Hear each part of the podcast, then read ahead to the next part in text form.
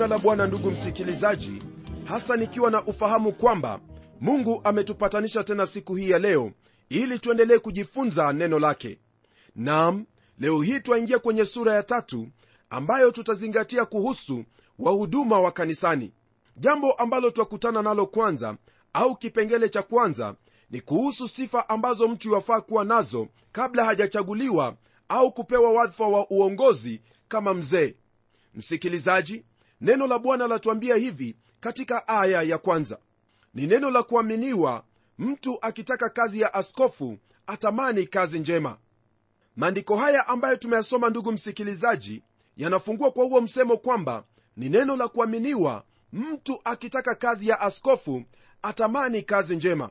Kwa maneno mengine msemo huu ni msemo ambao waweza kutegemewa wakati wowote wa ule pamoja na msemo huo kuwa ni msemo ambao wategemewa rafiki yangu jambo ambalo ningependa ufahamu ni kwamba ni vyema mtu yule aliye na sifa hizo kutafuta afisi hiyo ya askofu. Sababu na maana ni kwamba kwa kuwa mungu kwa roho wake mtakatifu amempa vipawa hivyo basi itakuwa ni sawa kwake kutafuta wadhifa kama huo ili aweze kutenda lile ambalo mungu ameliweka moyoni mwake. Msikilizaji iwapo roho mtakatifu wa mungu hajampa vipawa hivyo wala hajamwongoza basi itakuwa ni hali mbaya zaidi kwa kanisa hilo iwapo mtu ambaye atatafuta kuwa askofu hana vipawa hivyo. Ndugu msikilizaji huenda hiyo ndiyo sababu ambayo imeyafanya makanisa mengi au makusanyiko mengi kuwa na shida miongoni mwao. Lakini iwapo mtu amepewa kibali na mungu pamoja na vipawa vya kumwezesha kuongoza basi hakutakuwepo na shida yoyote ile na iwapo kutakuwepo na shida yoyote ile basi itatatuliwa kwa njia ambayo ni nzuri kabisa njia ya kibiblia. Jambo lingine ambalo ningependa ufahamu ndugu msikilizaji ni kwamba neno hilo askofu limetafsiriwa kwa njia tofauti na hata kukiwepo na wengine ambao wametafsiri neno hilo au jina hilo kwa njia isiyofaa. Jambo ambalo lipo ni kwamba wale ambao hufuata uongozi wa episkopos yani uongozi ambao mtu mmoja anaitwa askofu wanatilia mkazo sana kwa jina hilo pamoja na tafsiri yake. Ila maana ambayo ni sawa kabisa na tafsiri ya jina hili askofu ina maana tu ya mwangalizi. Katika kanisa la kwanza ndugu msikilizaji mchungaji aliitwa kwa majina tofauti. Jambo la kwanza aliitwa kwamba yeye ni mzee au akaitwa mchungaji na jina lingine akaitwa askofu na la mwisho kabisa akaitwa ni mhuduma kwa hivyo hakuna siku ambayo mchungaji aliitwa kuwa yeye ni kasisi kwa kuwa kasisi ni jina ambalo lamfaa mungu peke yake. Napenda kusema hili ndugu msikilizaji kwa kuwa twazungumzia habari za wale ambao ni wafanyikazi katika kanisa. Mtu yule ambaye anaitwa askofu au yule ambaye anaitwa mzee hayo ni majina mawili ya mtu mmoja au afisi moja. Msikilizaji haijalishi ni aina gani ya uongozi ambao unao pale kanisani bali hiyo ndiyo maana ya jina hilo askofu. Askofu wakati wake paulo alikuwa na mamlaka lakini siyo juu ya askofu wenzake au wazee wenzake wala hakuwa na mamlaka juu ya makanisa mengine. Katika nyaraka zake paulo hamna siku hata moja ndugu msikilizaji umemsikia akisema kwamba yeye ni askofu wa kanisa au kwamba alikuwa na mamlaka juu ya kanisa zinginezo. Ijapokuwa yeye ndiye ambaye alianzisha makanisa hayo. Kwa hivyo yeyote ambaye ana wadhifa kanisani yeye yupo mahala pale ili kulitumikia kanisa na wala si kutawala kanisa. Usisahau kwamba kristo ndiye kichwa cha kanisa na wala si askofu au mzee wa kanisa au kamati yoyote ile. Hata hivyo yule ambaye anatamani kazi ya askofu atamani kazi njema. Kwenye aya ya pili ndugu yangu neno la bwana laendelea kutwambia hivi basi imempasa askofu awe mtu asiyelaumika mume wa mke mmoja mwenye kiasi na busara mtu wa utaratibu mkaribishaji ajuaye kufundisha. Kwenye maandiko haya twapata sifa ambazo askofu wafaa kuwa nazo au mzee wa kanisa. Jambo la kwanza ni kwamba ni lazima awe ni mtu ambaye asiyelaumika. Kwa hakika kiwango hiki rafiki yangu ni kiwango ambacho kipo juu kweli kweli lakini ningependa uelewe kwamba sio kwamba hauwezi ukalaumiwa kwa kuwa wewe u katika ofisi hiyo. Naam katika ofisi yoyote ile waweza kulaumiwa. Lakini jambo ambalo ni la umuhimu kabisa ni kwamba wakati ambapo lawama hizo zaja kwako ni lazima lawama hizo zisiwe na ukweli wowote ule. Kwa sababu ni lazima yule ambaye ni askofu awe bila lawama kwa njia hii kwamba asiwe na hatia kwa chochote ambacho mtu yuwaweza kumsingizia. Msikilizaji jambo lingine pia ambalo latajwa mahala hapa ni kwamba ni lazima awe mume wa mke mmoja. Naam siamini kwamba wahitaji ni kuelezee jambo hilo bali ni waziwazi kwamba ni lazima yule ambaye anatekeleza kazi hiyo awe ni mtu ambaye ana mke mmoja. Huenda waweza kusema kwamba paulo hakuwa ameoa lakini hebu nikuelezee kwamba paulo alikaa katika baraza la wazee ambalo liliitwa baraza la sanhedrin. Baraza hilo hangeliruhusiwa mtu yeyote ambaye hajaoa. Kwa hivyo huenda paulo alikuwa ameoa lakini mke wake akafa au huenda mke wake alimwacha alipotambua kwamba paulo ameikubali hiyo njia ambayo hapo awali alikuwa haiamini hata kidogo. Sifa nyingine ambayo yafuatia ni kwamba ni lazima awe mtu mwenye kiasi. Hii ina maana kwamba katika yote ambayo mtu huyu hufanya yeye ana kiasi katika yote asiwe ni mtu ambaye hupita kiasi. Kisha neno hili laendelea kwa kutwambia kwamba ni lazima awe na busara mtu ambaye anamaanisha kile ambacho anasema mtu ambaye anatekeleza kazi yake kwa njia ya busara njia ambayo haina uwalakini wowote. Msikilizaji sifa hizi ni lazima ziwepo katika maisha ya mtu yoyote ambaye yatamani kazi ya askofu au kazi ya kuwa mzee wa kanisa. Jambo lingine pia ambalo anaongezea ni kwamba ni lazima mtu huyu awe ni mtu wa utaratibu mkaribishaji ajuaye kufundisha. Rafiki msikilizaji sifa hizi zote ni lazima ziwepo katika mtu wa mungu kusudi mtu wa mungu aweze kufanya mambo yake kwa njia ambayo inakubalika njia ambayo inampendeza mungu na pia inawapendeza wanadamu. Elewa kwamba juu ya haya yote ni lazima awe ni mtu ambaye anajua kufundisha. Maana yawezekanaje mtu asiyejua kufundisha kusimama na kuwafundisha watu? Haiwezekani hata kidogo. Ndiposa mtume wa mungu paulo anasema kwamba ni lazima huyu mtu ambaye anatamani kazi hiyo awe ni mtu ambaye yuwaweza kufundisha. Ewe ndugu yangu ambaye ni mzee wa kanisa ni lazima ujaribu iwezekanavyo uweze kupata njia ya kujifunza neno lake mungu ujue zaidi ya vile ambavyo unavyofahamu sasa kusudi uwafundishe watu maneno ya mungu jinsi ambavyo inatakikana. Kwa sababu twasoma katika neno lake mungu katika kile kitabu cha hosea sura ya 4 aya ile ya 6 kwamba watu wangu wanaangamia kwa kukosa maarifa. Na kisha kwenye aya ya kufuatia neno la mungu liendelea kwa kusema kwamba kwa kuwa mmekataa maarifa mimi nami nimewakataa. Msikilizaji ni vyema kuomba ni vyema kumtegemea roho mtakatifu wa mungu lakini pia ni vyema kusoma neno lake mungu na kutafuta kujua jinsi ambavyo wafaa kulinena neno lake mungu mbele za watu. Kwa kufanya hivyo wewe utakuwa ni mzee mwenye chumvi yake. Tunapogeukia aya ya tatu ndugu msikilizaji twaingia katika mambo yale ambayo hayamfai mzee yeyote kuwa nayo. Nalo neno la mungu latuambia hivi katika aya ya tatu si mtu wa kuzoelea ulevi si mpiga watu bali awe mpole. Si mtu wa kujadiliana wala asiwe mwenye kupenda fedha. Mambo haya ndugu msikilizaji ni mambo ambayo ni wazi kabisa mbele zetu. Ni lazima wale ambao wanamwangalia mtu ili waweze kumkabidhi kazi ya uaskofu wafahamu kwamba ni lazima huyo mtu asiwe mlevi wala mtu wa kupiga watu bali awe ni mtu aliye mpole pamoja na hayo yote ndugu msikilizaji jambo lingine pia ambalo latajiwa mahala pale ni kwamba ni lazima huyo ambaye anatafuta kuwa askofu asiwe mtu wa kupenda fedha. Yesu kristo alinena kwamba haiwezekani mtu kuwapenda mabwana wawili kwa kuwa mmoja atampenda na mwingine atamchukia. Vivyo hivyo ni vigumu mtu kupenda fedha na kisha amtumikie mungu jinsi inavyohitajika. Maana shina moja ya mabaya ya kila namna ni kupenda fedha. Tukiongezea lingine ambalo neno hili latuambia ni kuhusu huyu mtu ni lazima awe mtu asiyependa majadiliano. Nam sina maana kwamba atakosa kunena na watu au kujadiliana na watu kuhusu neno lake mungu bali nina maana ya hiyo tabia ya majadiliano ambayo huleta uzushi na ubishi miongoni mwa watu. Paulo ananena waziwazi kwamba mambo kama haya hayawezi kutuletea madaraka katika imani yake mungu bali huleta vita na ugomvi miongoni mwa watu. Kwa hivyo huyo ambaye anataka kuwa askofu ni lazima kujiepusha na mambo kama hayo. Kwenye aya ya nne msikilizaji neno la bwana laendelea kutwambia hivi. Mwenye kuisimamia nyumba yake vema ajuaye kutisha watoto katika ustahivu. Msikilizaji ni lazima huyo ambaye anatafuta kuwa kiongozi au kuwa askofu awe ni mwenye mamlaka katika nyumba yake lakini asiwe kama vile mtu ambaye anaongoza kwa mabavu.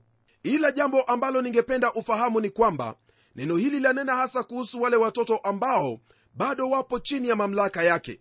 Lakini iwapo mtoto amekuwa mtu mzima mtu ambaye anafahamu kile ambacho anafanya iwapo huyo atakwenda zake na kuwa mtu ambaye haelekei haiwezi ikaonekana kwamba haiwezi kuchukuliwa kwamba huyo kiongozi haisimamii nyumba yake jinsi inavyohitajika. Msikilizaji aya ya tano nayo neno la mungu latuambia hivi. Yani mtu asiyejua kuisimamia nyumba yake mwenyewe atalitunzaje kanisa la mungu? Swali hili ambalo lajitokeza kwenye aya hii ndugu msikilizaji ni swali ambalo hasa lanena kuhusu wale watoto ambao bado wapo pale nyumbani kwake na wala halineni kuhusu watoto ambao wameolewa au tayari wanajisimamia jinsi ambavyo nimesema hapo awali? Neno la mungu laendelea kwa kutwambia hivi kwenye aya ya sita.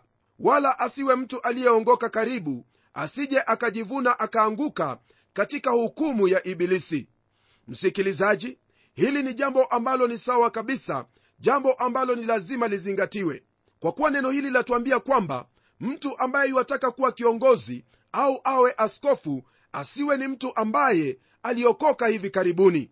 Hii ni kwa kuwa mtu ambaye ameokoka hivi karibuni ni mtu ambaye bado ni mchanga kiroho na wala hajakomaa katika imani yake. Naam mara nyingi imekuwa kwamba katika makanisa mengi mtu akiokoka naye ni mfanyibiashara mashuhuri au ana mambo fulani fulani mara moja huchukuliwa na kuwekwa katika uongozi. Fahamu hili ndugu yangu jambo hili linapotendeka katika kanisa lolote lile lile ambalo litakuwepo ni kwamba ni rahisi mtu huyo kuanguka katika hukumu ya ibilisi. Kwa kuwa dhambi kuu ya ibilisi haikuwa nyingine bali ni kiburi. Msikilizaji ni vyema tulitunze kanisa lake kristo huku tukiwaangalia wale ambao twawachagua ili wawe viongozi kanisani. Siyo lazima kwamba kwa kuwa mtu alikuwa ni mwimbaji katika ulimwengu aje mara moja na kuingia katika uimbaji katika kanisa. La hasha ni lazima kwanza yule ambaye ameokoka hivi karibuni akaye chini apate kufundishwa aweze kuendelea kukua katika kiroho ili kwamba anaposimama baadaye na kipawa ambacho mungu amempa apate kutumia kipawa chake hicho kwa njia ambayo itamtukuza mungu. Kwa kuwa ni rahisi sana yeye kuinuka katika moyo wake na kuwa na kiburi na kujihesabu bora kuliko wengine. Na kwa kufanya hivyo atatumbukia katika lindi ambalo ibilisi alijipata ndani yake. Msikilizaji ni vyema wewe kama mchungaji kuhakikisha kwamba kabla haujamchukua mtu yoyote au kumchagua yeyote ili akusaidie katika kazi yake bwana ni lazima uhakikishe kwamba amejifunza neno lake mungu na pia ameonyesha ukomavu katika mwenendo wake na kristo. Jambo lingine ambalo lajitokeza ni katika aya ya nalo neno la mungu latuambia hivi tena imempasa kushuhudiwa mema na watu walio nje ili asianguke katika lawama na mtego wa ibilisi. Ndugu msikilizaji kwa kunena habari za wale ambao wapo nje neno hili la mungu lanena kuhusu watu ambao si waumini. Maana iwapo mtu huyu anashuhudiwa vibaya nje kwamba yeye ni mtu aliyejawa na madeni mtu ambaye haaminiki basi mara moja huyo mtu hafai hata kidogo kuwa mtumishi katika nyumba yake mungu. Na iwapo mtu kama huyo atachaguliwa basi huyo mtu atafanya kazi lakini si kazi yake mungu. Kwa hivyo ni vyema siku zote kutafuta kujua mtu huyu yeye anaishi vipi na ushuhuda wake ni wa jinsi gani. Kwa kufanya hivyo wale ambao wapo kule nje na wale ambao wamo kanisani watakuwa na ujasiri ya kuweza kukabidhi maisha yao kwa huyu mtumishi kusudi awatumikie naamini kwamba hili ni jambo nzuri kweli kweli jambo ambalo ni lazima kanisa letu siku hii ya leo lipate kuiga na kutekeleza kwa vyovyote vile. Kwenye aya ya nane msikilizaji neno la mungu lageukia kikundi kingine kikundi cha mashemazi.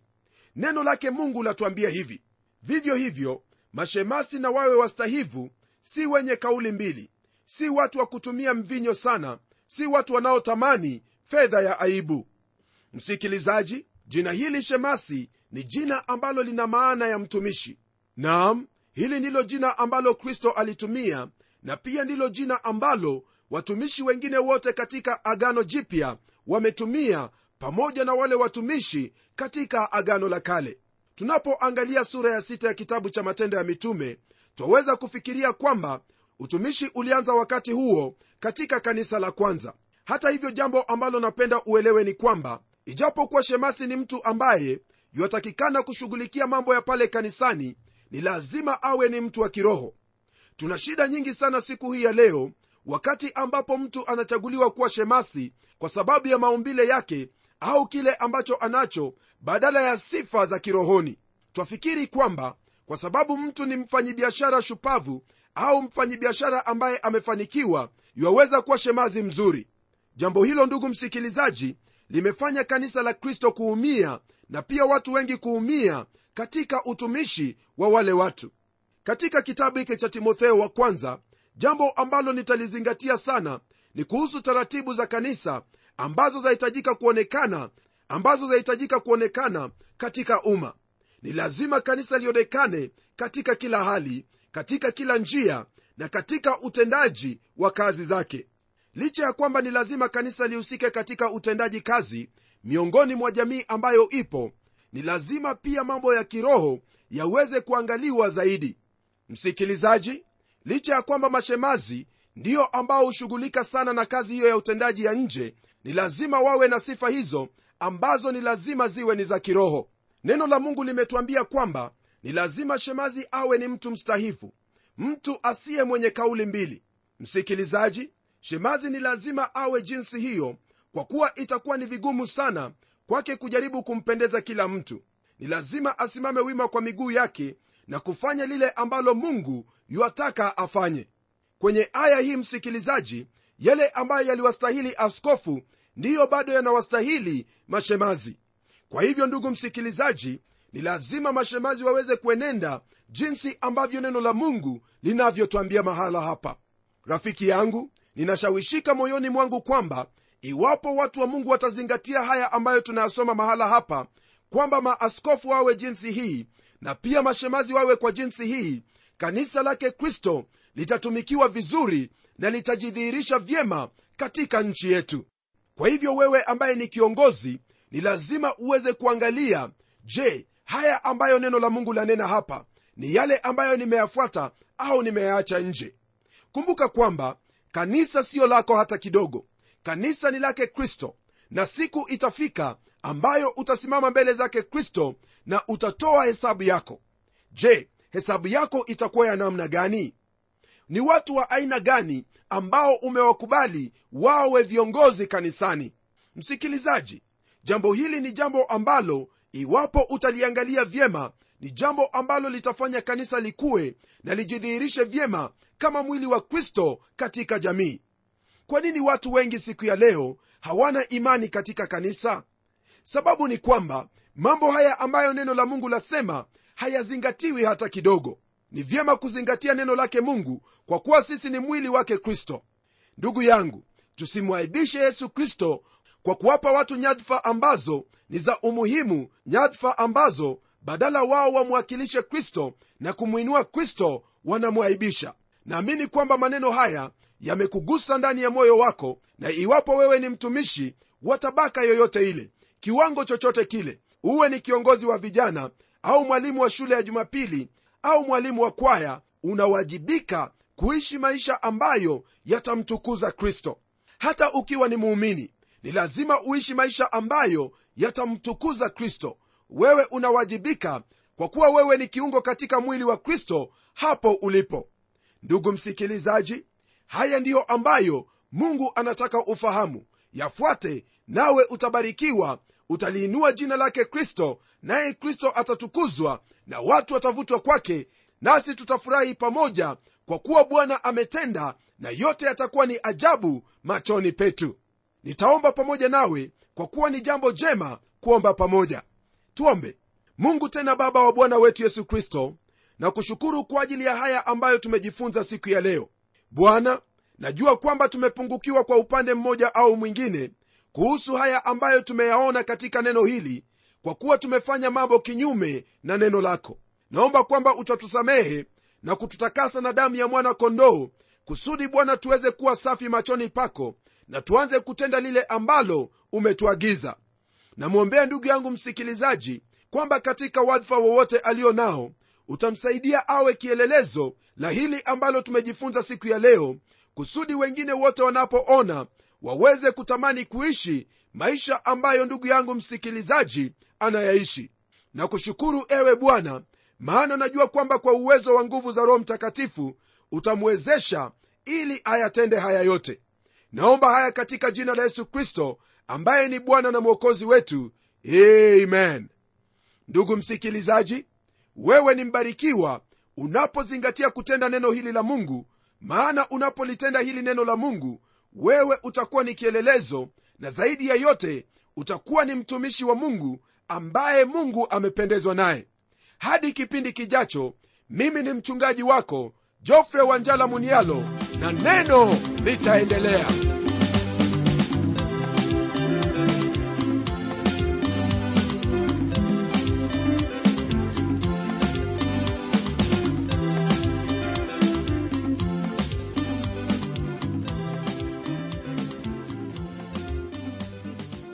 kufikia hapo msikilizaji wangu najua kwamba baraka umezipokea. Na iwapo una swali au pendekezo uitume kwa anwani ifuatayo. Transworld radio sanduku la posta ni 21514 nairobi kisha uandike code namba ambayo ni 00505 kenya. Nitarudia tena. Transworld radio sanduku la posta ni 21 514 Nairobi, kisha uandike code namba ambayo ni 00505 Kenya. Hebu tukutane tena kwenye kipindi kijacho kwa mibaraka zaidi. Ni mimi mtayarishi wa kipindi hiki Pamela Omodo nikikuaga kwa heri na neno litaendelea.